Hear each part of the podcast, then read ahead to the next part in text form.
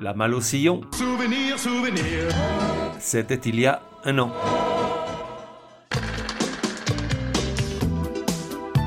La voix des sillons, numéro 15. Genre, glam rock, pop. Époque, années 70 et 80, même s'il y a peu, on le voyait encore faire le beau sur scène. De 1 à 10, probabilité que tu connaisses, 9. Et si c'est pas ton cas, c'est que la fin est proche. Artiste Brian Ferry. Ce matin, petit retour en arrière obligé sur la carrière de Brian Ferry pour me mettre en jambe, et là, je tombe par hasard sur une vidéo du morceau A Song for Europe en public, ça a fait ce bruit-là. C'est assez vexant, du coup, j'essaie de me trouver les excuses.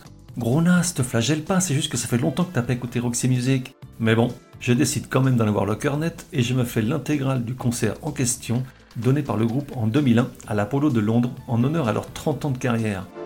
Et waouh, fucking wow, magistral. Mais comment avais-je pu oublier à quel point Roxy Music et Brian Ferry étaient géniaux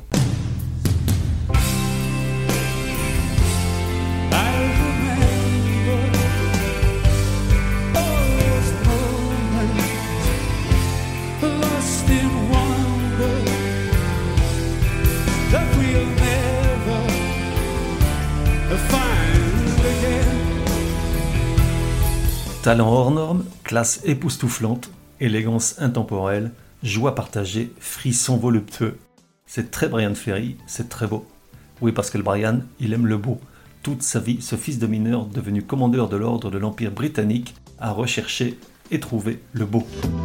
Par les femmes qu'il collectionne, les idylles qu'il pardonne, la musique qu'il façonne, les reprises qu'il affectionne, les éloges qu'il moissonne, les honneurs qu'il blasonne, les interviews qu'il rationne, les smokings qu'il amidonne, ses enfants qu'il pouponne, les scènes qu'il sillonne, le bon vin qu'il tire-bouchonne, la joie qu'il donne, et pour lui-même comme personne. Ce n'est pourtant pas par revanche que Brian Ferry a toujours rejeté la laideur et la vulgarité, car bien qu'ayant grandi dans un environnement ouvrier et humble, il a eu une enfance heureuse, entouré de parents aimants, dit-il, dans lesquels on écoutait beaucoup de jazz, Billy Holiday surtout, et des comédies musicales, celles de Broadway. C'est, dit-il encore, ce qui l'a poussé à se créer un univers glamoureux où les smokings sont éternellement blancs et les vestes en lamé argenté.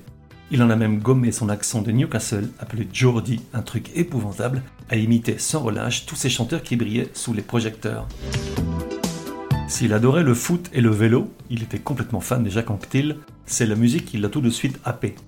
Après avoir tenté l'aventure à plusieurs reprises avec des groupes comme The Banshees, City Blues et The Gasboard, il essaie d'intégrer King Crimson, ce groupe étant à l'époque à la recherche de quelqu'un pour remplacer Greg Lake, l'un des fondateurs. Et tu te dis, c'est qui ces gars-là? Et je te réponds, c'est des gars, j'ai dû les écouter à peu près 2 millions de fois quand j'étais tout petit. Attention, pas par goût, mais parce que j'avais une sœur hippie qui les mettait sur son manche-disque de 6h du mat à minuit. En plus, la pochette me faisait peur, ouais, j'ai pas eu une offense fastoche.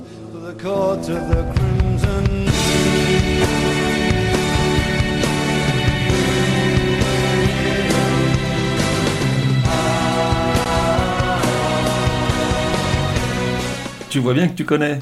Bref, et donc le Brian se fait dégager par Robert Fripp, qui trouvait que sa voix ne collait pas à leur musique. En revanche, ce dernier est quand même impressionné par son allure et sa prestance.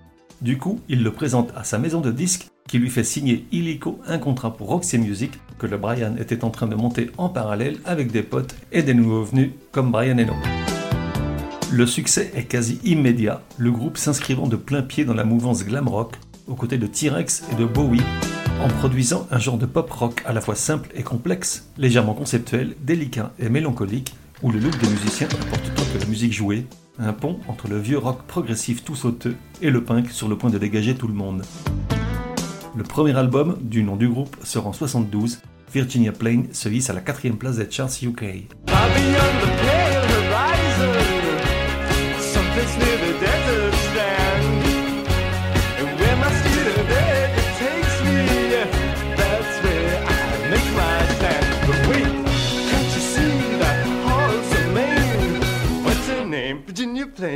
Roxy Music ou les staccanovistes de la production. Car pour que le soufflet ne retombe pas, entre 73 et 75, il publie pas moins de 4 albums de plus, 6 si l'on compte les deux disques que le Brian sort en solo à ces mêmes dates. Marque de la maison Ferry, sur toutes les pochettes figurent une ou plusieurs femmes, certaines célèbres comme Amanda Lear ou Jerry Hall, celle qui fut la première femme de Brian avant de le quitter pour Mick Jagger, et d'autres parfaitement inconnus, comme ces deux fans allemandes sur la couverture de Country Life, sur laquelle elles apparaissent en sous-vêtements vaporeux, ce qui vaudra à l'album de sortir aux US caché dans un plastique opaque, et à moi quelques nuits adolescentes fiévreuses.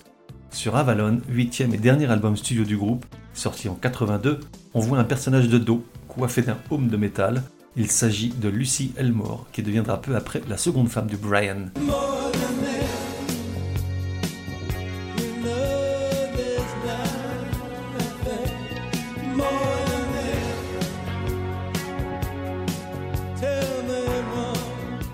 Parallèle à la carrière du groupe, le Brian sait aussi voler de ses propres ailes, et dès 73, il se lance en solo avec un premier disque, These Foolish Things, dans lequel il reprend des gros succès de l'époque, comme celui-ci que tu devrais reconnaître sans difficulté, et si ce n'est pas ton cas, alors c'est que la fin est là.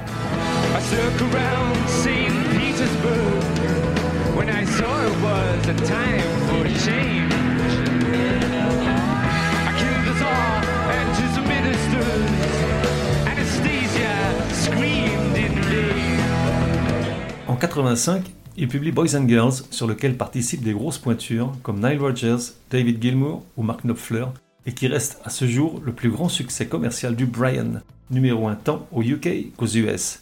On y trouve l'une des chansons emblématiques des années 80, Slave to Love.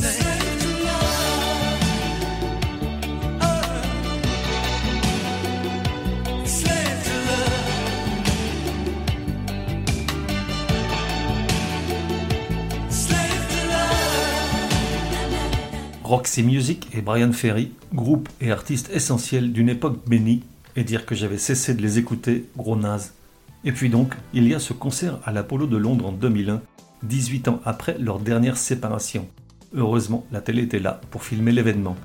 La formation originale est au grand complet, le Brian au micro et parfois au piano, Phil Manzanera à la guitare, Paul Thompson à la batterie et Andy McKay au saxophone, plus 10 ou 12 musiciens additionnels, choristes et danseuses. Le Brian est beau et souriant, il semble tellement heureux d'être là. Le spectacle est à la hauteur du moment, les grands succès du groupe ont droit à une version à rallonge pour faire durer le plaisir. Je te laisse avec l'une d'elles, Out of the Blue, tirée de l'album Country Life. Mets le son à fond et reste bien jusqu'au bout. Lucy Wilkins au violon, wow, fucking wow.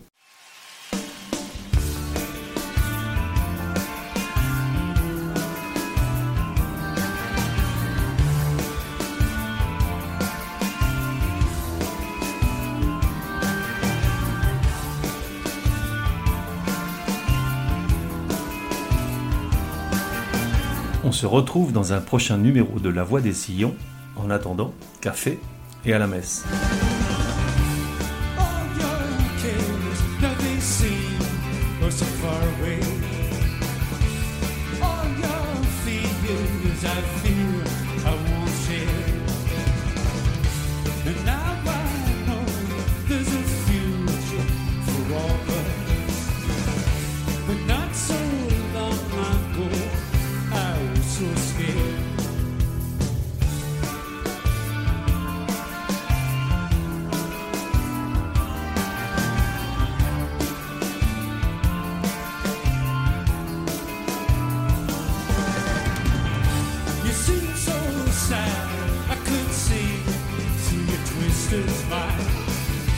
So much you were always confused.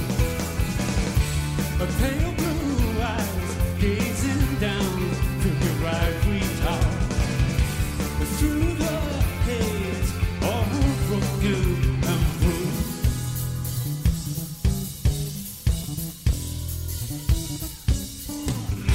The night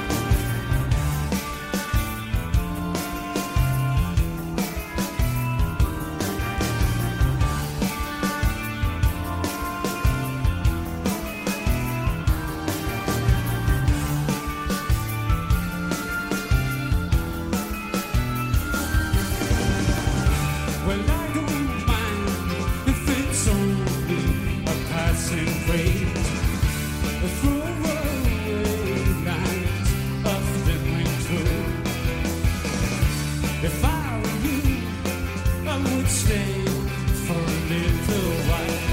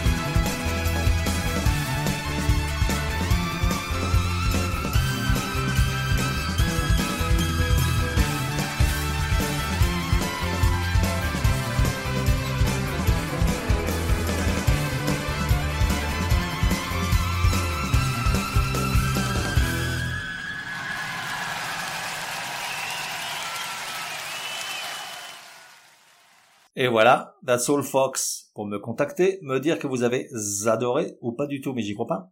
Ou encore suggérer un artiste pour un prochain épisode, écrire à contact at lavoidessillons.com. Ah, j'oubliais, j'ignore sur quelle plateforme tu écoutes La Voix des Sillons. Sur certaines d'entre elles, comme Apple, Podcast Addict et quelques autres, il est possible de laisser un commentaire. Je veux dire, un bon. Merci, hein.